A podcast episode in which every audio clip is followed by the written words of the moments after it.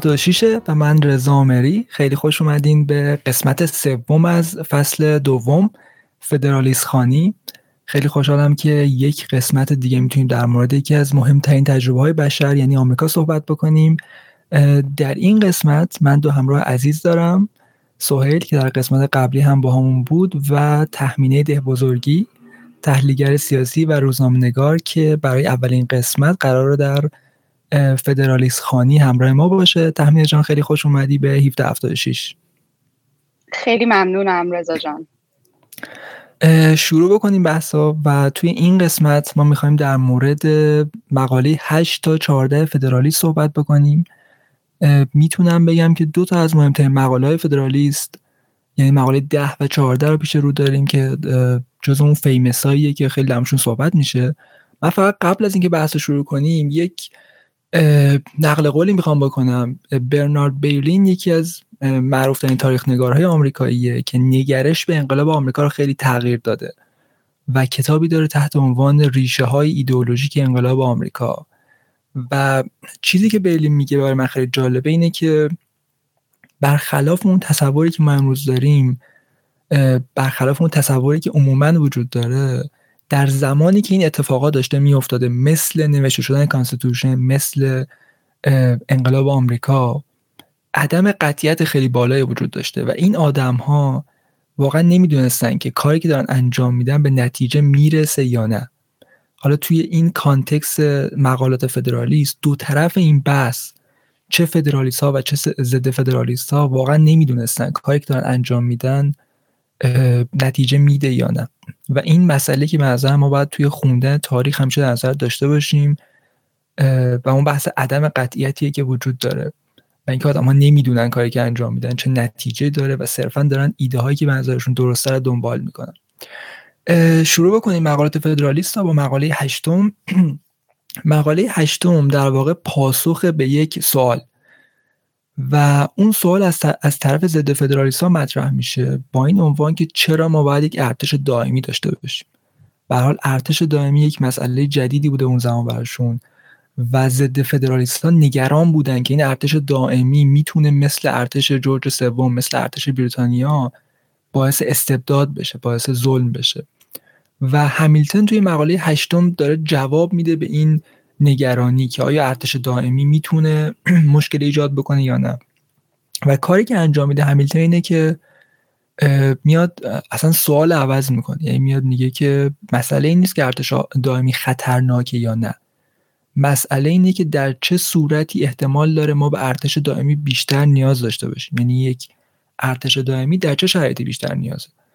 و کاری که اینجا انجام میده اینه که میاد توضیح میده که اگر ما متحد نباشیم به خاطر اینکه اختلافات اختلافات طبیعی وجود داره بین دولت های مختلف قطعا به سمت جنگ میریم. و اگه بین این 13 ایالت و ایالت هایی که بعدا شاید چک بگیره جنگ پیش میادش وجود یک ارتش دائمی خیلی ضروری به نظر میاد. در نتیجه عدم اتحاد احتمال اینکه ما ارتش دائمی نیاز داشته باشیم رو بیشتر می‌کنه. و فکر می‌کنم می‌تونه حرف مدیس، حرف همیلتن درست باشه درست باشه. از این جهت که ما وقتی به اروپا نگاه می‌کنیم می‌بینیم که جایی که همیلتن خیلی در ترس داره این مسئله وجود داره که این دولت های کوچیک مدام اختلاف دارن مدام جنگ دارن و به این سمت رفتن که ارتش دائمی دارن توی اروپا و همیلتن مثال میاره از اینکه اروپایی ها دیگه الان ارتش های خیلی مجهز دائمی دارن و چیزی که ما هم توی آمریکا نداریم. خوشحال میشم سوهل به تحمیدم نظرشون رو بگن در مورد مقاله هشتم. اگه برداشتی دارن نکته دارن که منظورشون مهمه و حالا این بحث استندینگ آرمی که همیلتن مطرح می‌کنه. خیلی حرفاتون واقعا درست بود و یک مقدمه بسیار عالی در مورد این فصل از فدرالیست گفتین و من کاملا با حرفت موافقم رضا جان. چیزی هم که من حالا خواستم اضافه کنم اگر یکم برگردیم به همون زمانهایی که جان ادمز خیلی دغدغه این مسئله رو داشت که آمریکا رو از یک حمله خارجی حفظ کنه. این بحث ها بین پدران بنیانگذار آمریکا همیشه وجود داشته که ما چجوری می‌تونیم بیایم قدرتمون رو طوری بنیانگذاری کنیم که نه تنها از خودمون دفاع کنیم در برابر خودمون بلکه اگر یک دشمن خارجی وجود داشته باشه بتونیم باز از از این کشور نوپا دفاع کنیم. و اینجا بودش که بحث خیلی شکل می‌گیره مخصوصا توماس جفرسون و همیلتون فدرالیست ها و انتای فدرالیست ها که می‌گفتن که خب نه ما نمی‌خوایم یه دولت فدرال داشته باشیم. و در جواب فدرالیست ها می‌گفتن که اگر ما دولت مرکزی نداشته باشیم که بتونیم همون ارتش متحد رو به وجود بیاریم پس اگر یک دشمن خارجی یک روزی به ما حمله کنه چه اتفاقی میفته اگرم شما به خاطر داشته باشین این اتفاق افتاد در سال در سالهای بعد. انگلستان به آمریکا حمله می‌کنه کاخ سفید و آتیش می‌زنن و همه این اتفاقا میفته و این ترس همیشه وجود داشته که یه روز انگلیس بیاد و همه این زحماتی که پدران بنیانگذار و سربازهای آمریکا کشیدن کامل به باد بده و به صرفا به دلیل اینکه اینها با هم متحد نبودن. و یکی از ریشه هایی که همیشه به نظر من خیلی مهم بوده روی تشکیل و دولت. حالا توی این فصل ترس بیشتر از دشمن خارجی نیست بلکه از دشمن داخلی یا همون اون مسائلی که ممکنه بین ایالت ها به هر حال پیش بیاد. صرفا جهت این که با هم هیچ اتحادی ندارن. و برای همینه که همیلتون خیلی اعتقاد داشتش که یک کانفدراسی قابل حفظ نیست و بلکه ما باید از این کانفدراسی رو از بین ببریم و یک دولت فدرال تشکیلی بدیم. و خب توماس, توماس جفرسون اصلا با این مسئله موافق نبوده. اصلا هم دل خوشی از همیلتون نداشته. سر همین قضیه. جان ادمز هم از همون افرادی بودش که با همیلتون موافق بود و معتقد بوده که ما باید حتما یه دولت مرکزی داشته باشیم. و اینکه این, این همون نقطه که اختلاف بین پدران بنیانگذار وجود داشته. این بحثی که خب ما قراره چیکار کنیم؟ آیا از نظر کسی مثل توماس جفرسون اون آزادی که ایالت ها می‌تونن داشته باشن که نهایتا به آزادی فردی ختم میشه ارزشش بیشتر از اینه که ما بیایم و تمامیت ارزی و اون استقلال آمریکا رو به خطر بندازیم برای دشمن خارجی. یا اینکه اون دولت فدرال مرکزی باعث میشه که اون ایده هایی که روز اول پدران بنیانگذار برش جنگیدن کامل به باد بره. اگه به خاطر داشته باشین ترسشون همیشه از یه پادشاه بوده ترسشون از یه دیکتاتور بوده. اونا به همین دلیل اومدن و از انگلیس جدا شدن. و اگر دوباره بیان یه دولت فدرال تشکیل دادن ممکنه دوباره همون ترساشون به واقعیت تبدیل بشه. بیان دوباره بشن همون چیزی که ازش فرار کردن. اینجا هستش که به نظر من توی این قسمت این فصل هش خیلی مسئله جالب بیان شد از دید یک فدرالیست دید همینطور که خیلی نگران همون جنگ داخلی بوده. برای اینکه بخواد فقط از همون لیبرتی این کلمه خیلی مهمه لیبرتی که اینجا به عنوان کلید واژه ازش استفاده می‌کنن. خیلی معناش فرق می‌کنه با اون معنایی که قبلا ازش به عنوان لیبرتی یا آزادی برداشت شده. این یه معنای نوپا هست. هم به معنای آزادی شخصی و استقلال شخصی هم آزادی اجتماعی و استقلال خود جامعه از یک دولت خارجی و از از تسلط یک حکومت داخلی. حالا دیگه خودتون می‌تونید درک کنید که اون موقع چقدر سخت بوده که بتونن یه راه حل پیدا کنن که نه سیخ بسوزه نه کباب. دقیقا درست. این مفهوم لیبرتی به نظرم خیلی جالبه. به خاطر اینکه تفسیری که ما امروز از لیبرتی داریم و تفسیری که از آزادی جا افتاده حداقل اطراف من چیزی که من خیلی میشنوم اینه که آزادی به این معنی که یک فردی هر کاری می‌خواد انجام بده. اما فکر می‌کنم توی مفهوم نشرال لا و نشرال رایت و کلا مفهوم مالکیت به خصوص توی اندیشه بنیانگذاران آمریکا آزادی به این معنیه که یک فاصله اخلاقی وجود داره که توی اون فاصله اخلاقی فرد می‌تونه بر اساس انتخابهای فردی خودش زندگی بکنه و نه هیچ فرد دیگه نه هیچ گروهی و نه حکومت حق داره که توی اون فاصله اخلاقی توی اون حساری که دور فرد وجود داره وارد بشه. و این خیلی مفهوم مهمیه که اصلا آزادی درست تعریف بکنیم. چون یک اصل اولیه است توی همه این بحثایی که ما داریم انجام میدیم. تی که شما خیلی اشاره کردیم و به نظر من کاملا درست و بجاست همین مفهوم آزادی. شما اگر توی Declaration of Independence یا اعلان استقلال آمریکا اون داکیومنتی که وجود داره که توماس جفرسون نوشته اصلا جمله رو با این شروع می‌کنه که life liberty pursuit of happiness و اینکه همه آدم ها با هم مساوی هستن. شما به همین قسمت که توجه بکنید به نظر من جواب همین سوال لیبرتی رو ما پیدا می‌کنیم که life liberty pursuit of happiness. این چیزی بوده که پدران بنیانگذار اعتقاد داشتن هدف تشکیل این کشور هست.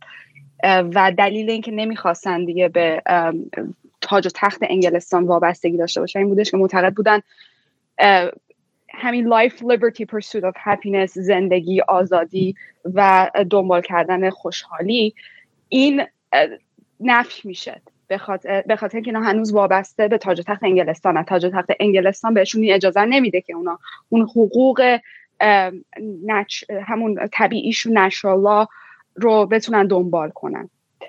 دیگه همینو اگر شما به عنوان تعریف پایه های این کشور در نظر بگیرین همه چیز به همین مربوط میشه.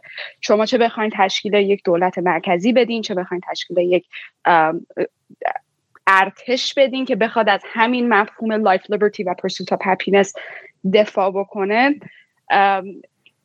همه مباحث از همینجا نشأت می‌گیره و برای همین هست که من معتقدم Declaration of Independence یا همون اعلان استقلال آمریکا که از مهمترین قسمت های قانون اساسی هست که برای اینکه ما متوجه بشیم که اصلا هدف چی بوده از کجا شروع شده ما باید بریم به همون مراجعه کنیم. حرفایی که توماس جفرسون زده اینا خیلی مهمه. و حالا اون فدرالیسم فصل هشت که ما الان داریم بررسیش می‌کنیم یک جورایی در جواب همون هست که اون لیبرتی که اولش ما گفتیم like liberty pursuit of happiness اون لیبرتی اگه ما بخوایم حفظ کنیم ما نیاز داریم به اینکه اول از جنگ داخلی بین ایالت ها حفاظت کنیم نظر ایالت ها با هم درگیر بشن راه حلش راه حلش دولت مرکزی یک ارتش مرکزی میلشا یا ارتش مردمی چیزیه که توماس جفرسون و حتی جورج واشنگتن خیلی بهش اعتقاد داشتن. اگر میلشا وجود نداشت آمریکا نمی‌تونست هیچ وقت آمریکا بشه. هیچ وقت نمی‌تونست در مقابل بزرگترین ارتش دنیا که ارتش انگلیسه دفاع کنه. ولی به مرور زمان وقتی که دیدن که خب الان ما مستقل شدیم خطرات هنوز وجود داره و هر لحظه ممکنه دوباره همه چیز به حالت اولیه به زمان قبل از انقلاب آمریکا برگرده. ما باید ما الان فرصت اینو داریم که اون ارتش مرکزی رو تشکیل بدیم که حداقل قدرت خیلی زیادی داره. و نه تنها اجازه نمیده کشورهای دیگه به ما حمله کنن بلکه بلکه مانع میشه که اونا حتی فکرش رو بکنن. چه بسا الان چیزی که می‌بینی آمریکا بزرگترین ارتش دنیا رو داره. اصلا هیچ ارتش دیگه تو کل کره زمین باش قابل مقایسه نیست. چه از نظر دریایی چه هوایی چه زمینی.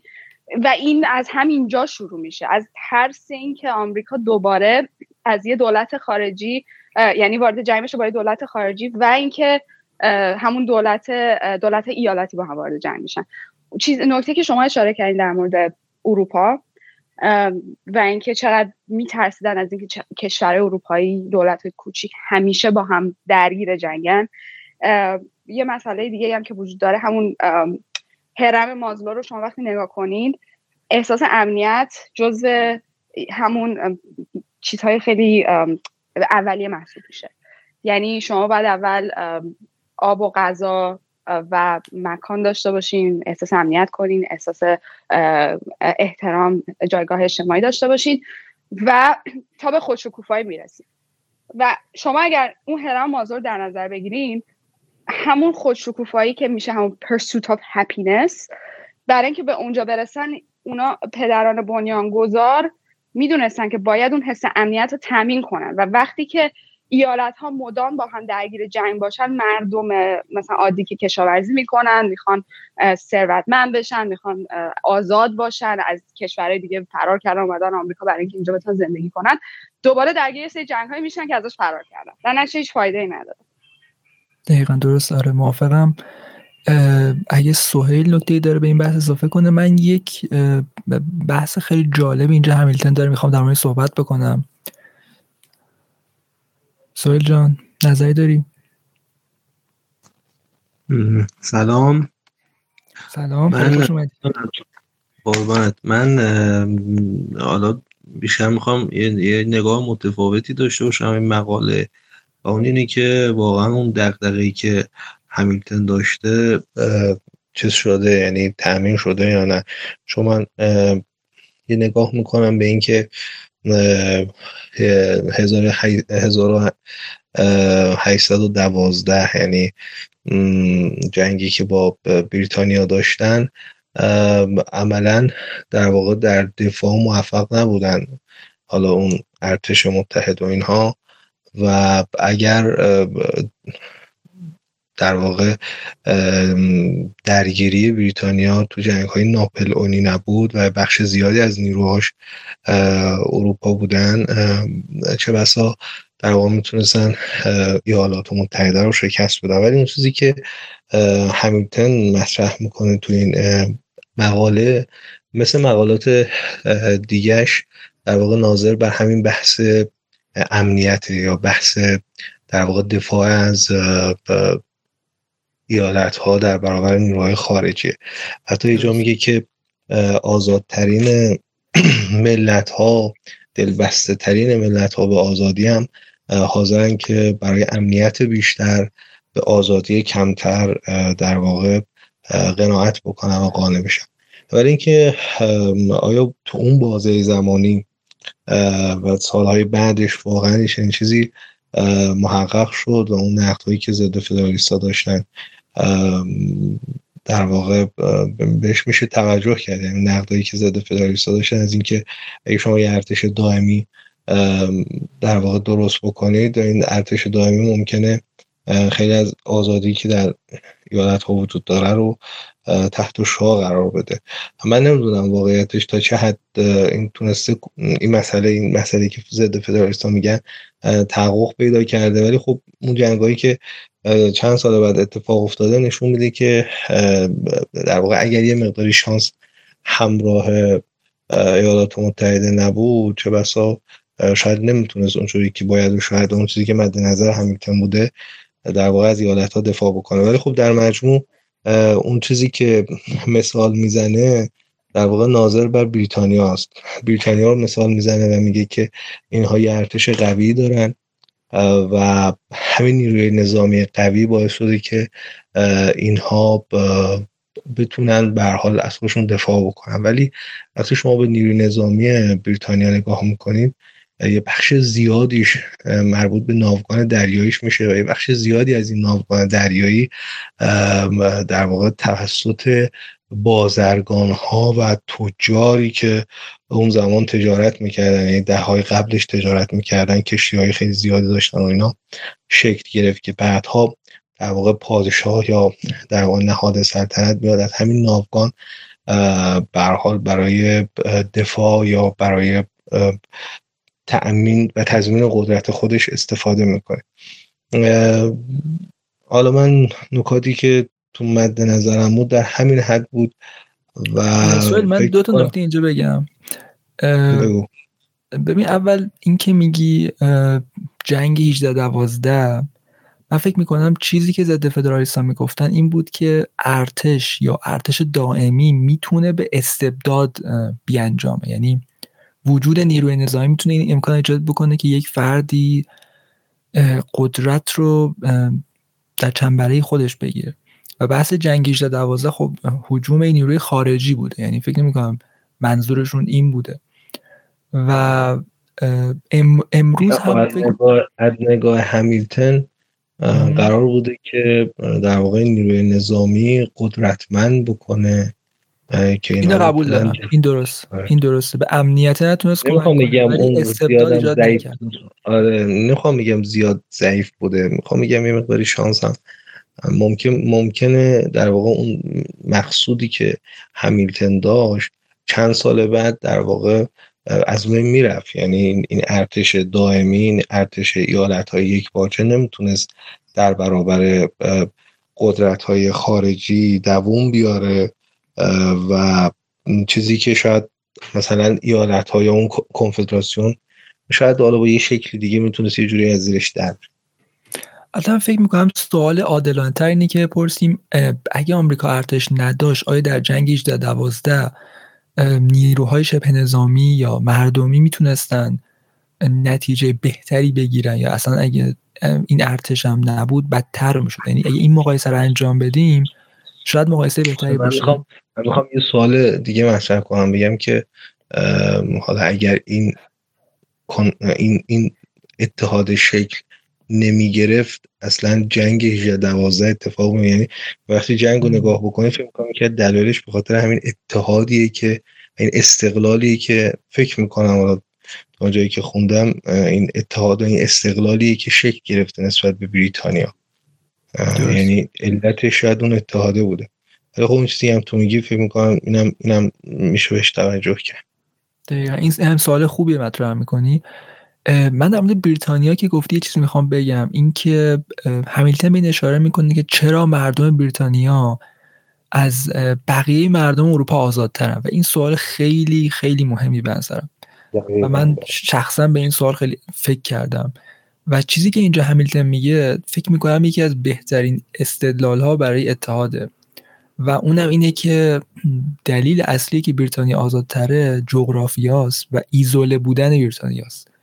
به خاطر اینکه بقیه ملت های اروپایی به واسطه همسایگان متعددی که دارن مجبورن یک ارتش قدرتمند در درون کشور نگه دارند. اما بریتانیا به خاطر ایزوله بودنش و اتحاد بین های مختلف این سرزمین ارتش قدرتمندی درون سرزمین نداره. صرفا یک نیروی دریایی داره که دریاها هستن. به خاطر همین چون ارتش درون کشور وجود نداره که اون حاکم یا حاکمان بتونن استفاده بکنن اهمیت نیروی نظامی خیلی کم میشه.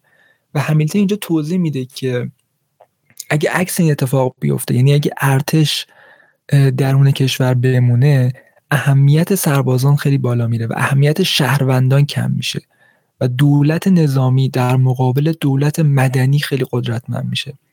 و اتفاقی که میفته اینه که کشور تبدیل میشه به یک در نهایت یک پادگان تبدیل میشه انگار. یعنی سربازان خودشون رو مافوق می‌دونن نیروی نظامی خودشون مافوق از شهروندان می‌دونه و نگرش به سربازان تغییر می‌کنه و اینقدر این حقوق فرد ضایع میشه که اساسا شجاعت فرد برای دفاع از حقوق فردی خودش در مقابل قدرت نظامی از بین میره و اصلا روحیه یا جسارت دفاع از حقوق فردی از بین میره.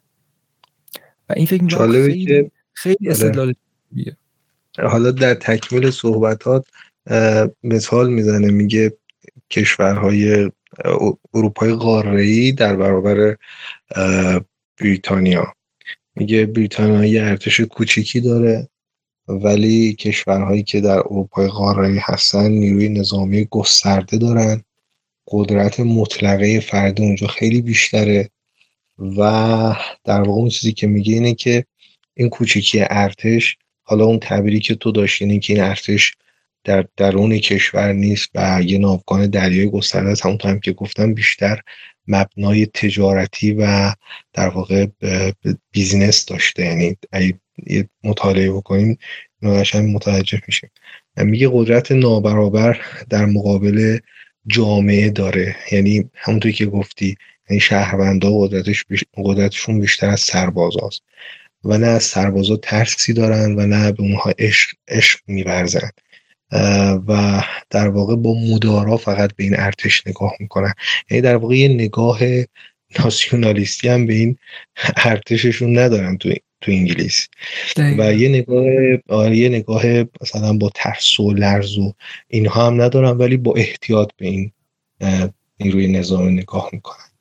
دقیقا. من فکر کنم اگه همیلتون خاور میانه رو می‌دید یعنی قشنگ متوجه می‌شد که اوضاع خیلی می‌تونه از این وخیمتر هم بشه. ولی این این استدلالی که داره به نظرم خیلی درسته. این مقایسه اروپا و بریتانیا از این جهت مقایسه می‌تونه درستی باشه و من برای من حداقل قانع کننده به نظر میاد که اتحاد می‌تونه آمریکا رو به یک سرزمین ایزوله تبدیل بکنه. اتحاد کل این ایالت های تو این, تو این قاره. و در نتیجه نیاز به ارتش دائمی برای جنگ بین ایالت ها خیلی کم میشه که فکر می‌کنم می‌تونه ایده قانع کننده باشه.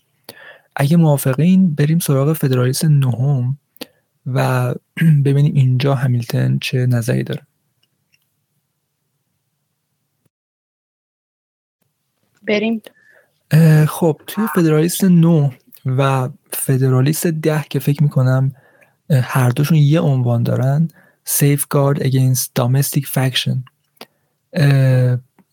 بحث فکشن یا تفرقه چند دسته بودن برای مدیسن خیلی بحث مهمیه. همیلتن هم اومده بهش پرداخته و خیلی جالبه که جفتشون به یه موضوع پرداختن در دو مقاله پشت سر هم.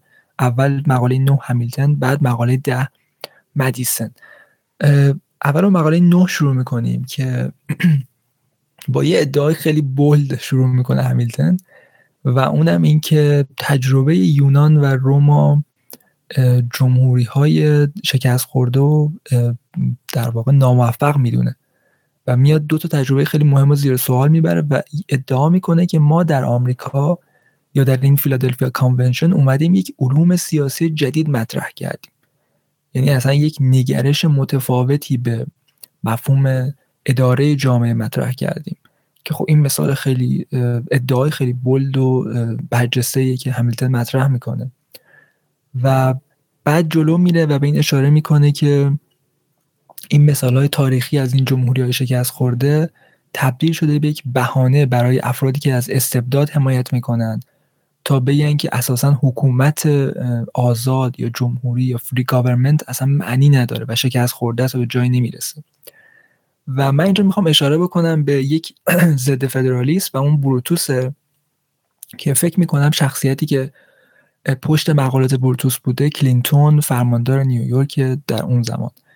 و بروتوس در جواب به پوبلیوس و این مقاله چیزی که میگه اینه که تاریخ مثالی از یک جمهوری آزاد نداره. و چیزی که ما از تاریخ می‌فهمیم این که این جمهوری آزاد اصلا ممکن نیست. یا این جمهوری گسترده آزاد جمهوری پهناور آزاد اصلا ممکن نیست. یعنی بروتوس معتقد بوده که بله تاریخ مثال موفقی نداره و معناش اینه که نباید تلاش بکنیم. That's it. همین. دیگه این نقطه آخره. ولی پوبلیوس میگه که نه ما می‌تونیم یک تئوری جدید مطرح بکنیم و یک شیوه جدید مطرح بکنیم که در تاریخ نبوده و ما اولین می‌تونیم باشیم. خب این ادعای خیلی مهمیه.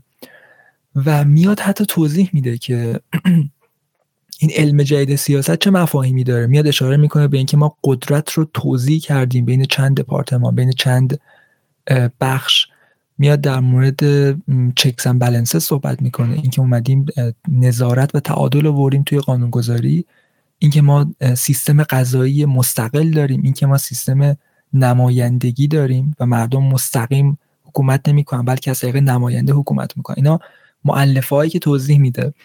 و توی این مقاله بعد میره سراغ مانتسکیو و میاد تفسیر و تحلیل مانتسکیو از جمهوری رو توضیح میده. اگه سهیل و تحمیل نظری دارن خوشحال میشم به من نظرتون رو بگین برداشتتون رو بگین از مقاله نهم. به نظر من توضیحاتت خیلی کامل بود و اینکه یه جورایی انگار همیلتون می‌خواد بیاد اون مثال های تاریخی رو بیاره و اینکه نشون بده که خب این مسئله خیلی مهمه. از نظر اقلانی و حتی در گذشته هم این متد مثلا کار کرده و اینکه خیلی می‌خواد توضیح بده که سیستم چکس and balances خیلی اهمیت داره. برای اینکه اگر وجود نداشته باشه خب دولت نمی‌تونه کار کنه. اگر یک یک قوه حالا نمی‌دونم دقیقا فارسی آره همون قوه آره. هر قوه از حکومت باید اون قوه دیگر رو هم بالانس کنه هم باید جلوی اینکه بیش از حد قدرت من بشه رو بگیره. و این دوباره یه یکی دیگه از مسائلیه که خب همیلتون معتقده که یه دولت فدرالیست این هدف رو دنبال خواهد کرد. دقیقا. برای جان بگو خیلی جالب اون در واقع ترکیبیه که بین امتیازهای نظام پادشاهی و حکومت جمهوری. نهایتا به جمهوری فدرالی قرار در واقع برسه. این چیزی که در مورد مونتسکیو میگه همینه دیگه. میگه که در واقع قراری که ما امتیازهای نظام پادشاهی رو با حکومت جمهوری که مونتسکیو نظرش اینه که گستره کوچک برای جمهوری سفارش میشه. یعنی جمهوری هم مال سرزمین های کوچیکه. برای سرزمین های گسترده نیست. ولی خب پادشاهی ها نه برای سرزمین های گسترده است.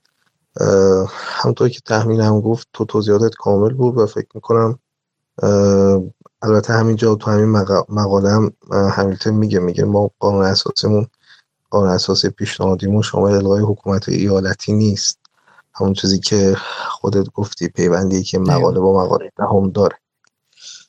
درسته. من یه چیزی به اینجا اشاره کنم. اینکه چرا همیلتون به مانتسکیو اشاره می‌کنه؟ به خاطر اینکه ضد فدرالیست ها از مانتسکیو خیلی استفاده می‌کردن و اون کتاب معروف مانتسکیو Spirit of Law خیلی در آمریکا خونده شده بوده اون زمان.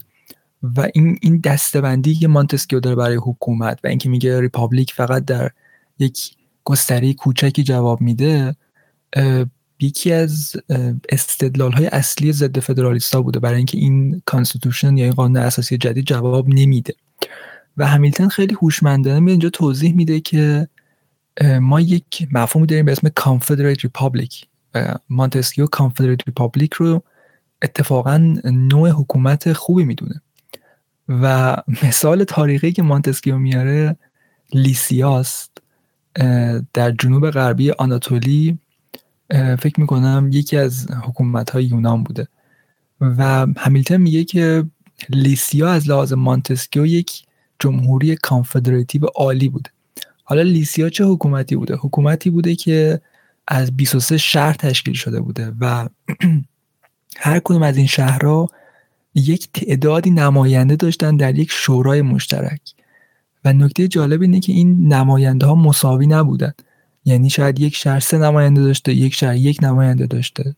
و این شورا اینقدر قدرت داشته که می‌تونسته در انتخاب قضات این شهرها این 23 شهر وارد بشه دخالت بکنه.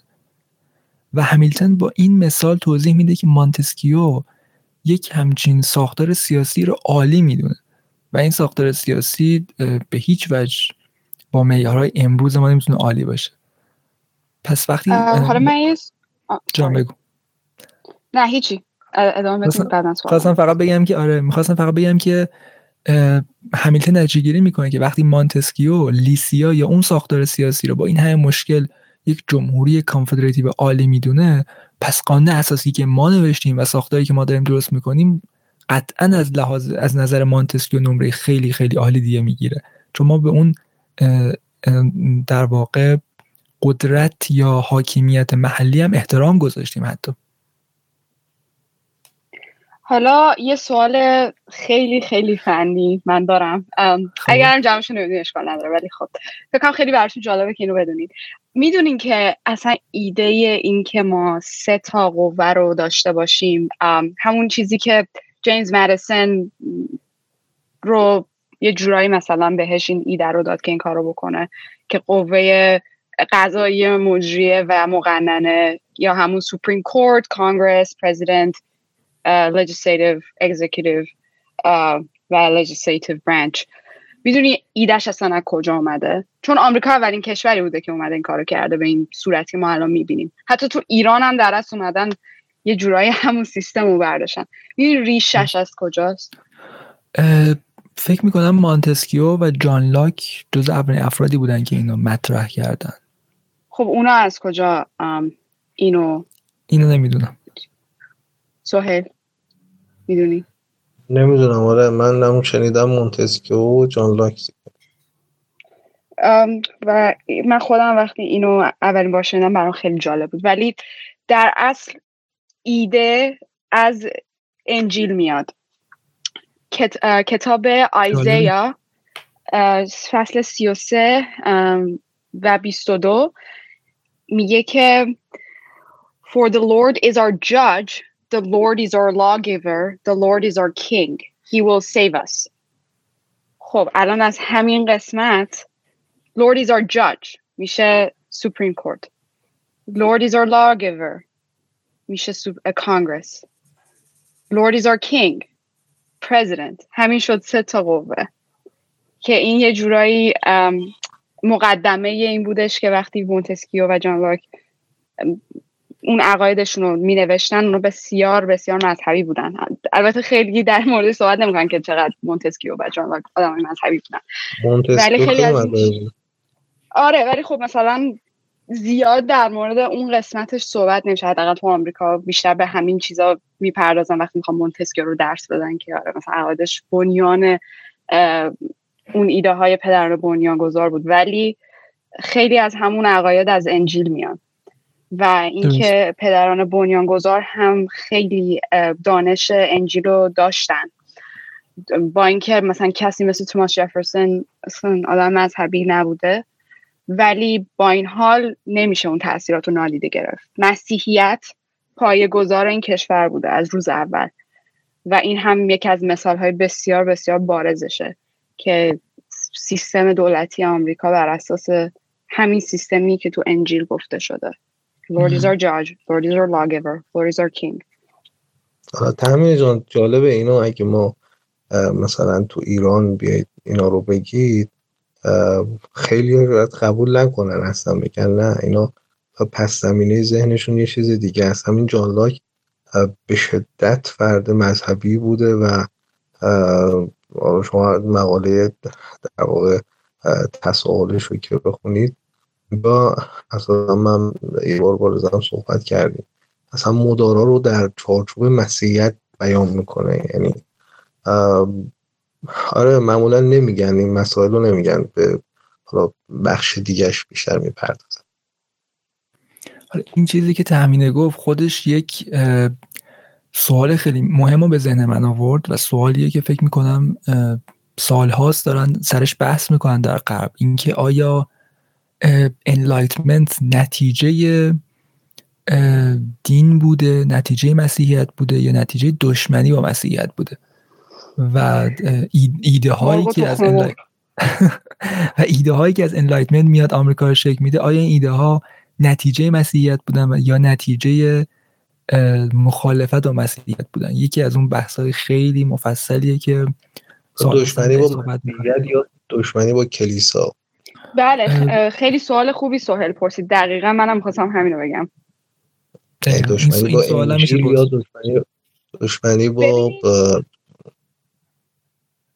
من حالا یه نکته جا نمی‌دونم حالا این ما رو از بحث خارج می‌کنه نه نه خیلی گسترده است. ولی همین جریان دشمنی با کلیسا خیلی مسئله مهمیه. چون همینجوری که الان داشتیم صحبتش رو می‌کردیم کسایی مثل مونتسکیو یا جان لاک یا خیلی از کسای دیگه حتی پدران بنیانگذار خودمون. این افراد آدم های بسیار بسیار مذهبی بودن ولی معتقد بودن که کلیسای زمان خودشون که همون سیستم کلیسای کاتولیک بوده از دین بسیار به دور بوده. و وقتی که مارتین لوتر میاد و اولین بار اون ریفورمیشن ها در دین مسیحیت اتفاق میفته. هنری هشتم رو ما داشتیم که خیلی فضا رو باز می‌کنه برای اینکه این عقاید جدید لوتری وارد انگلستان بشه و خیلی از افراد رو میارن. ولی بعد همون پروتستان ها یا همون کسایی که می‌خواستن فضا رو باز کنن واسه گفتگوی مذهبی همون ها میان و آدم همدیگر رو می‌کنن کشتن. و کل ماجرا خیلی به هم میریزه و چه بسا توی جاهای مثل فرانسه هنوز اون سرکوبگری خیلی وجود داشته مخصوصا بین پروتستان ها یا کسایی که معتقد بودن که خب مثلا کلیسای کاتولیک از مسیرش خارج شده. ولی ما نباید این مسئله رو فراموش کنیم که به هر حال مذهب با وجود همه جنگ ها پایه و بنیان هر گونه سواد آموزی و مطالعه بوده. مثلا همه این افرادی که ما در موردشون صحبت کردیم چه بحث کسایی که قبل قبل از اونها وجود داشتن مثل توماس آکویناس و خیلی از خردمندان گذشته اینها بسیار بسیار مذهبی بودن و حتی اگر طرف شاید کلیسا رو قبول نداشته با این حال دانش بسیار زیادی از انجیل داشته و ما نمی‌تونیم اینو اصلا نادیده بگیریم. حتی اگر با کلیسا دشمنی داشتن همه انجیل رو خونده بودن همه اون ورس هاشو حفظ بودن و خیلی از عقایدشون رو از اون در از بهره عقایدشون خیلی از اون بهره برداری کرد. ولی مثلا ممکنه شاید اگه من و شما بشینیم همینجوری مثلا یکی از کتاب های مونتسکیو رو بخونیم یا حتی جان لاک شاید به نظرمون نرسه. مخصوصا ما که از یک جامعه غیر مسیحی میایم یا حداقل با اون طرز فکر بزرگ نشدیم یا حتی مثلا انجیل رو شاید نخونده باشیم. ولی شما وقتی که با اون طرز فکر بزرگ میشی و میایین این مقالات رو می‌خونین که مثلا کسی مثل مونتسکیو نوشتن خیلی براتون واضحه که اینا مسیحی از مسیحیت نشد گرفتن. من نظرم با تحمیل تقریبا یکیه و خیلی جالبتر اینه که این مسئله تا تقریبا اوایل قرن 19 هم ادامه داره ولی قرن 19 هم فضا عوض میشه و کسایی که میان فیلسوفایی که میان یا اون اندیشمندایی که میان اتفاقا نسبت به حتی نمیشه گفت نسبت به کلیسا صرفا نسبت به مذهب خیلی بدبینن. حتی ستیز دارن باش که حالا نهایتا منجر میشه به اون صحبت های معروفی که نیچه می‌کنه که ما خدا رو کشتیم و اینها. ولی به نظر من این مسئله که تحمیل گفت خیلی مهمه که حالا من یکی از یک دیگه هم از دوستان در موردش یادداشت نوشته آقای ایمانی که اندیشه سیاسی در غرب ریشه های خیلی روشن و پررنگ الهیاتی داره یعنی الهیات مسیح. حالا من فکر می‌کنم از این بگذاریم و برسیم به مقاله جذاب دهم. آره من فقط یه نکته بگم چون دیگه جفتتون گفتیم منم بگم. یه تحقیقی انجام دادن در مورد اینکه چه منبعی بیشتر بین انقلابیون یا نسلی که انقلاب آمریکا رو پدید آورد استفاده شده و منبع شماره یک انجیل بوده. یعنی بیش از هر چیزی به انجیل رفرنس داده شده. فکر می‌کنم این هم نکته جالبیه. اگه فرصت بشه من خیلی دوست دارم که یک فصل رو فقط اختصاص بدیم به بررسی بحث مذهب در شکلی آمریکا چون خیلی خیلی جای گفتگو وجود داره.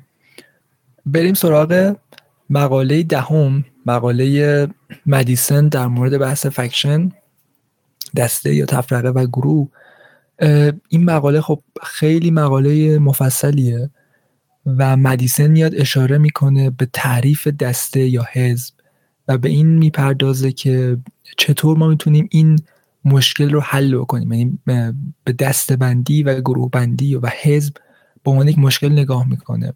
من توی فصل اول در این صحبت کردم که مدیسن به بحث حکومت اکثریت یا دموکراسی به عنوان یک مشکل نگاه می‌کرد. و خیلی در مورد این نگران بود که این دموکراسی که الان توی آمریکا شکل گرفته قبل از قانون اساسی جدید ما رو داره به سمت نابودی می‌بره. و توی این مقاله ده میاد این مسئله رو خیلی روشن توضیح میده که چطور باید به این مشکل بپردازیم. و میاد میگه که دو راه حل وجود داره به طور کلی برای مشکل دسته و حزب. یکی اینکه بیایم ریشه ها رو بین ببریم یا اینکه بیایم تاثیرات رو کنترل بکنیم. و میگه برای از بین بردن ریشه ها به این معنی که آدم ها دیگه چند دسته نشن یا باید آزادی از بین ببریم که خب خودش می‌تونه بدتر باشه از مشکل یا باید به همه شهروندان یک نگرش یک احساس یک منفعت بدیم که این هم ممکن نیست. و چیزی که اینجا توضیح میده برای من مهمترین قسمت مقاله دهه و می‌خوام در صحبت بکنم مدیسن به این اشاره می‌کنه که تنوع استعدادهایی که انسان ها دارن ریشه حقوق مالکیته. و این تنوع استعدادها و این تنوع مالکیت یا دارایی ها باعث تنوع منافع و دقدقه ها و باعث ایجاد گروه ها و دسته ها میشه. و به این می‌پردازه که این یک ویژگی ذاتی انسانه و نمی‌تونیم برای این کاری انجام بدیم. من حالا اینجا می‌خوام یه مقایسه انجام بدم بین چیزی که مدیسن میگه و چیزی که بعدها سوسیالیست ها میگن یا مارکس میگه. هر دو به این می‌پردازن که اون چیزی که جامعه رو چند دسته می‌کنه مفهوم مالکیته. پس مالکیت خیلی مهمه توی اینکه جامعه چه ساختاری داشته باشه. اما راهکاری که ارائه می‌کنن نگرشی که به این مسئله دارن بهتر اینطوری بگم نگرشی که دارن خیلی فرق می‌کنه. و مارکس میاد به این می‌پردازه که ما باید این مفهوم مالکیت خصوصی رو به طور کلی از بین ببریم. در حالی که مدیسن به این اشاره می‌کنه که نه تنها مالکیت خصوصی مالکیت باید در جامعه بمونه و به ویژگی های ذاتی انسان برمیگرده بلکه مهمترین هدف حکومت محافظت از مالکیت. و این فکر می‌کنم مهمترین یکی از مهمترین نکاتی که تا اینجا تو این ده مقاله من خوندم که مهمترین وظیفه حکومت محافظت از مالکیت چرا که مالکیت یعنی که انسان ها استعدادها و توانایی رو بتونن نشون بدن. و این چیزی جز آزادی انتخاب و حق انتخاب نیست.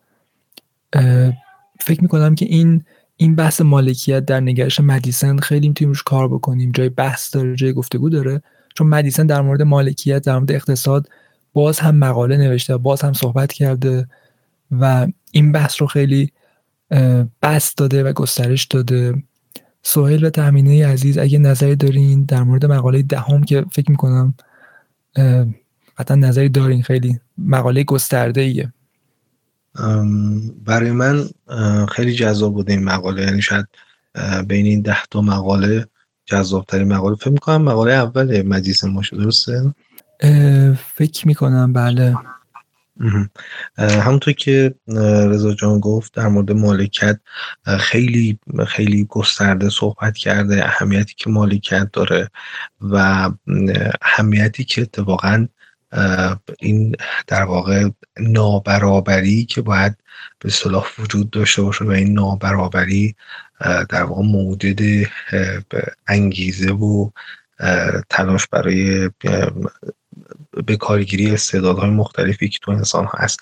اما یه جمله مدیسن در واقع تو این مقاله با این مقاله شروع می‌کنه تحت این عنوان که از بین بردن آزادی یعنی دادن عقاید عواطف و منافع واحد به همه شهروندان در واقع شما برخلاف این چیزی که شاید این روزها به ذهن برسه از آمریکا اینها اصلا روحیات ناسیونالیستی مدرنی که حالا البته سالهای بعد تو اروپا خیلی اوج می‌گیره شما در پدران بنیانگذار به اون معنا نمی‌بینید تمام استدلال هاشون برای دفاع از مالکت برای دفاع از آزادی برای امنیت و امثال اینها.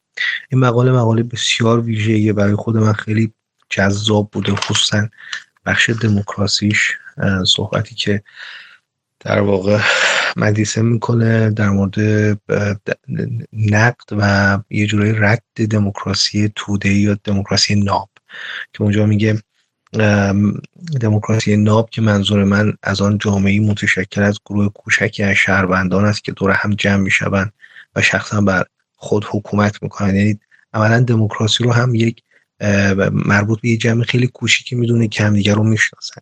اما در برابر بدی های جناح, بندی هیچ درمانی ندارد که عرضه کند. اکثریت تقریبا در همه موارد سوداها و منافع مشترک خواهند داشت.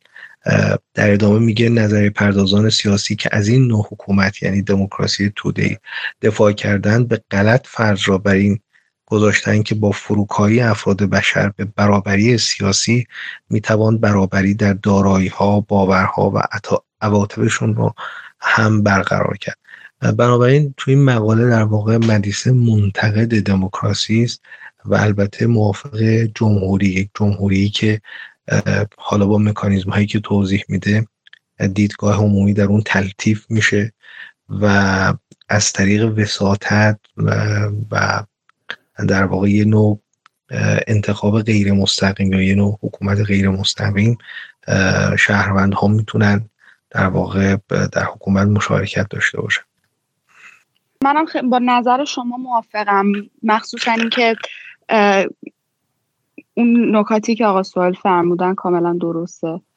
و اینکه خب به هر حال خیلی اهمیت داره. ما وقتی که میایم فکر می‌کنیم به اینکه اون حق مالکیتی که بشر داره به استعدادهای خودش و اینکه حق مالکیتی که شما داری به, اون labor این labor یه کلمه که باز من نمی‌دونم ترجمهش به فارسی دقیقا چی میشه ولی خب یه کلمه اونم یه کلید واژه مهمیه تو همه این document ها که لیبر یعنی شما اون نیروی کار شما ولی کار میشه. از کار ولی از جهت نه که صرفا فقط کار بلکه اون استعدادی که شما در کار ازش بهره برداری می‌کنی و ازش به جامعه سود میرسونید لیبر این معنا رو میده و این لیبر درسته که مارکسیست ها از این کلمه بسیار سوء استفاده کردن ولی خیلی اهمیت داره وقتی که ما در مورد آزادی ازش صحبت کنیم که شما بر اون نیروی کار خودتون تسلط داشته باشین و بتونی ازش هر جایی که خودتون می‌خواین استفاده کنین که نه نهایت به جامعه بیشتری سود رو برسونه. شما وقتی که اختیار اینو دارین مسیر رو پیش بگیرین که فکر می‌کنین توش بهتر هستین همون در نتیجه باعث میشه که جامعه بتونه بیشترین بهره برداری رو از لیبر شما یا همون نیروی کار و استعداد شما ببره. و اگر مالکیت وجود نداشته باشه. اگر آزادی همون لیبرتی وجود نداشته باشه هیچ وقت اون به نتیجه نمی‌رسه. در نتیجه بازم برگردیم به بحث قبلی. خیلی بحث می‌کنن که وجود اون امنیت اون دولت مرکزی که بتونه این فضا و بستر رو تشکیل بده خیلی مهمه برای همون مسئله لیبر و مالکیت شخصی. و جیمز مدیسن به نظرم خیلی قشنگ مسئله رو توضیح میده. دقیقا. من حالا جمله پایانیم یه جمله ای از مدیسن تو همین مقاله که خیلی برای خودم جالب و جذاب بوده از این جهت که نمی‌دونم. حالا ادم اسمیت خونده ثروت ملل چون 1776 ثروت ملل منتشر شد و این مقاله رو در 1787 نوشته. اینکه خونده یا نه اونجا میگه که آیا صنعتگرای داخلی باید با محدودیت هایی که برای خارجی ها در نظر گرفته میشه تشویق بشن و تا چه حد؟ یعنی چیزی که شاید ده های بعد تازه تو اروپا خیلی از حالا لیبرال ها و روشن فکر ها اینا مطرح می‌کنن. بحث مخالفت با حمایتگرایی یا یه بخش زیادی موافقت با حمایتگرایی مدیسن تو 1787 این رو مطرح می‌کنه. درسته.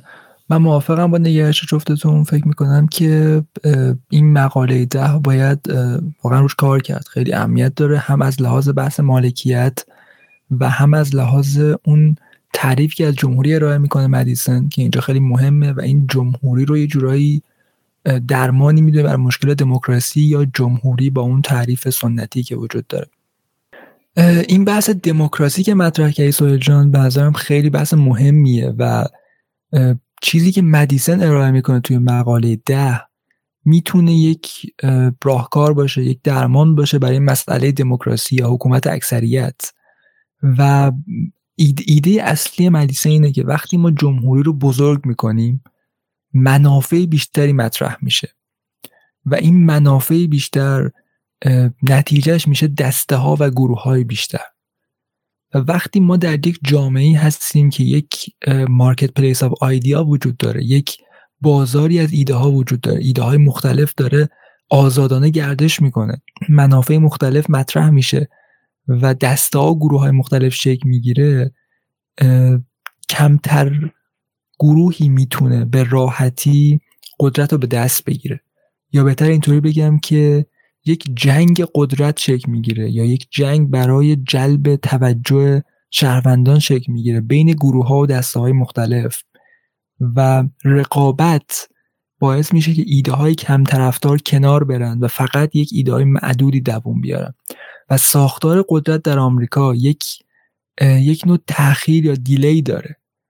این تاخیر باعث میشه که هر ایده که شما مطرح می‌کنین با یک فاصله زمانی اجرا بشه و پیاده بشه.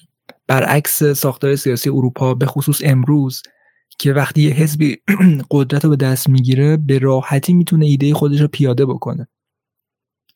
اما در مورد آمریکا به خاطر این ساختاری که مدیسن جز افرادی بوده که طراحی کرده یا شکل داده یک تاخیر وجود داره و این تاخیر باعث میشه که یک گروه نتونه برای مدت خیلی سریع قدرت رو به دست بگیره و اون تغییری که می‌خواد در جامعه پیاده بکنه و این چیزی که خیلی اهمیت داره. پس برخلاف این تصور یا برخلاف این درک که از مانتسکیو وجود داشت که جمهوری هر چقدر بزرگ بشه احتمال فروپاشیش بیشتر میشه مدیسه معتقد بود که جمهوری هر چقدر بزرگ بشه احتمال دوم آوردنش بیشتر میشه. و این چیزی که توی مقاله دهم میاد مدیسن بس می در صحبت می‌کنه. و یه نکته خیلی جالبی هم که اینجا وجود داره اینه که مدیسن به این اشاره می‌کنه که اگه یک گروهی بخوان یک ایده ناموفق یا شکست خورده رو پیاده بکنن به خاطر اینکه معمولا آدم ها اگه آگاهی اگه خداگاهی داشته باشن وقتی می‌خوان یک کار خلاف یک کار اشتباهی انجام بدن یک هدف نا مقدس یا شومی دارن اعتمادشون به همدیگه کم میشه. احتمال اینکه بتونن در یک جمهوری گسترده یک کمپین شکل بدن یک حرکت هماهنگ شکل بدن خیلی کم میشه. اگه سادهتر بخوام بگم خلاصه حرفش که خلافکارها به راحتی نمی‌تونن بهم اعتماد بکنن. در نتیجه هر چقدر جمهوری بزرگ میشه هماهنگی بین اینها سختتر میشه کسب اعتماد بینشون سختتر میشه و کمتر احتمال داره یک ایده خطرناک رو پیاده بکنن.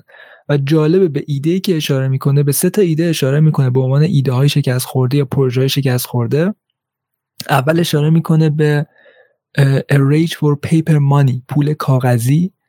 بعد اشاره می‌کنه به از بین بردن بدهی ها abolition of debts. و بعد اشاره می‌کنه به equal division of property تقسیم برابر دارایی ها و خیلی جالبه که وقتی ما به جهان امروز نگاه می‌کنیم هر سه اینها دقیقا هر سه اینها توی وضع امروز آمریکا توی ساختار سیاسی امروز آمریکا داره مطرح میشه. یعنی پیپرمانی و اون دولت رفاه و چاپ پول و برنامه رفاه حمایتی از دوره افتیار مطرح شده و تا امروز ادامه داره و هی داره گسترده تر میشه. اشاره می‌کنه به اینکه بدهی ها رو از بین ببریم. مثلا برنی سندرز میاد میگه که بیاین وام ها رو وام وام کالج و دانشگاه رو از بین ببریم. هر کسی بدهی داره دیگه بدهی رو پاک کنیم. یا تقسیم برابر دارایی ها چیزی که خب سوسیالیست ها مارکسیست ها خیلی روش تاکید می‌کنن و امروز توی آمریکا داره میشه که بیایم دارایی های برابر به افراد بدیم. و این خیلی جالبه که مدیسن داشته به نوعی پیش بینی می‌کرد آینده رو و اون پروژه هایی که به نظرش شکست خورده بوده و احتمال نداشته یه روزی در این ساختار جمهوری بزرگ طرفدار پیدا بکنه متاسفانه طرفدار پیدا کرده. این نکات مهم مقاله دهم بود که فکر می‌کنم می‌تونیم بپذیریم. همطور که تحمیل وسایل عزیز گفتن یکی از مهمترین مقالات فدرالیست بود.